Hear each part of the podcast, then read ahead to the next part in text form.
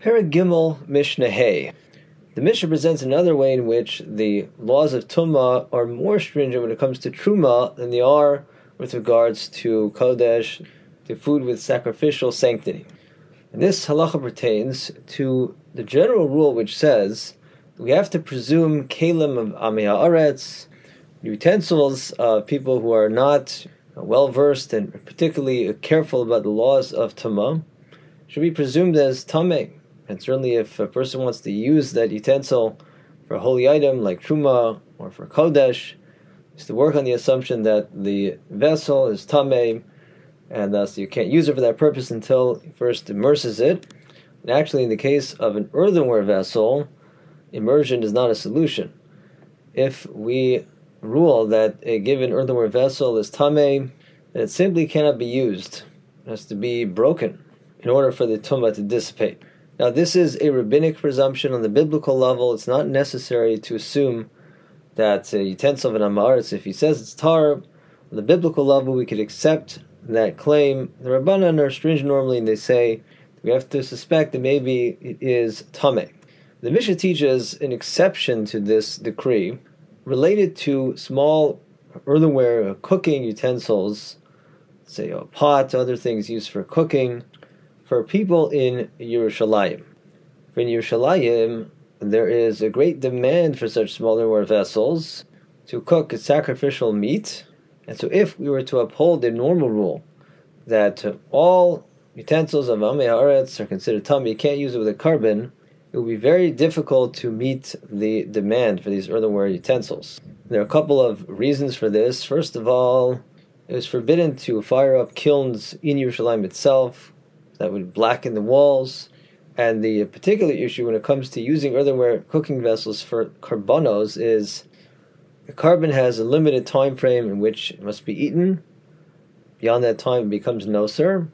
So you need to have ready access to cooking utensil. You can't you know store it for later. In addition, there's always some residue from the korban that gets into the wall of the vessel. That residue becomes noser, and there's nothing to do about that. But discard the earthenware vessel, which has a forbidden material in it. Has the forbidden noser particles from the korban that was cooked in there.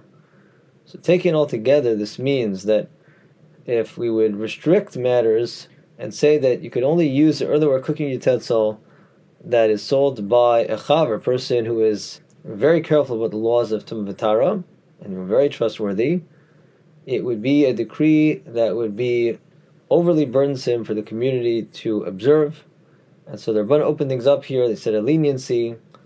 You're allowed to purchase small earthenware vessels from potters in or even near Yerushalayim.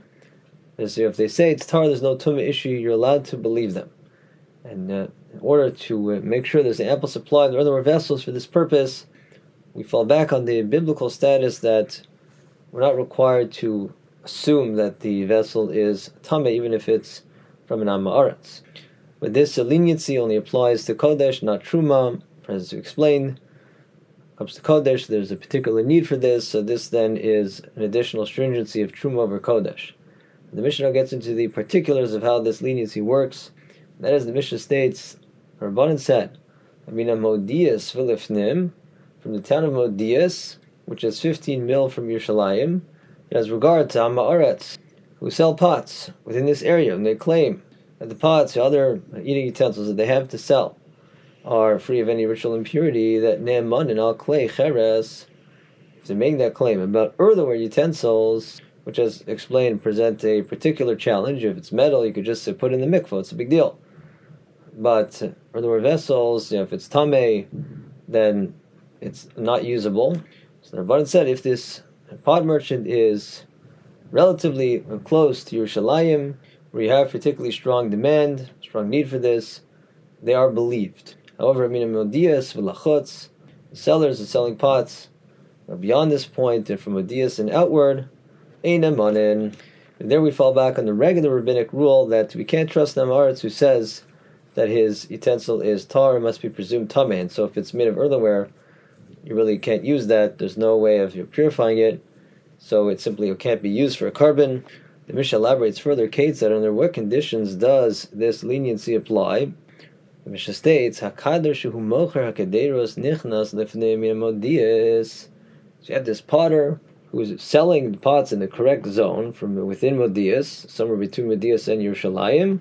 Hu hakader v'hein hakederos v'hein alochim ne'eman.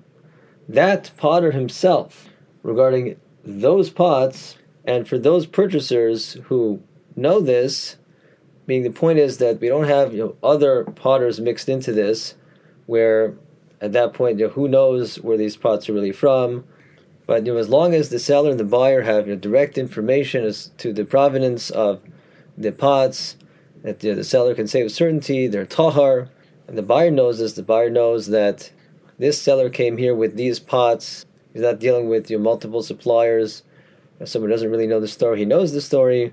Then we have this leniency which allows the buyer, who's a chaver, to rely on the Amaret seller's claim that the earthenware utensil is tahar, meaning he could rely on that for the purpose of using it with a korban, but not for truma.